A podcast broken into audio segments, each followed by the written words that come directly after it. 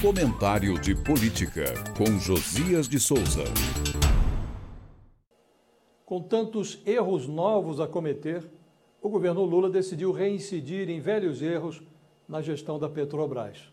Vivo, Cazuza diria que as mudanças injetadas no estatuto deram à maior estatal brasileira a aparência de um museu de grandes novidades. Aprovou-se no Conselho de Acionistas, em votação apertada, a supressão do parágrafo que reproduzia a lei das estatais, vedando indicações políticas para cargos de direção na companhia. A mexida devolve a Petrobras ao balcão. Sumiu a blindagem que impedia a infiltração na estatal de dirigentes de partidos e sindicatos, de ministros e apaniguados. Abriu-se também uma janela para a eventual nomeação de fornecedores e compradores da companhia. As alterações foram escoradas numa liminar expedida no último mês de março pelo então ministro do Supremo Tribunal Federal, Ricardo Lewandowski, hoje aposentado.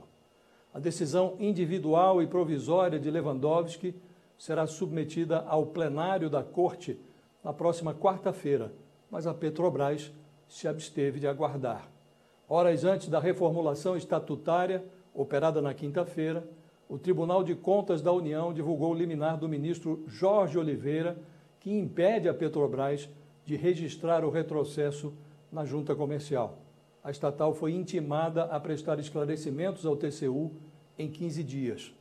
A lei das estatais foi aprovada no Congresso por ampla maioria nas pegadas do Petrolão, o escândalo que resultou num saque aos cofres da Petrobras. A sangria foi admitida em confissões e no balanço da empresa, que conseguiu reaver mais de 6 bilhões de reais em verbas malversadas. O flerte com a volta ao passado ocorre depois que Lula entregou a Arthur Lira e ao Centrão a Caixa Econômica Federal, outro ninho de perversões praticadas em verões passados. A presidência do Banco Estatal já foi ocupada.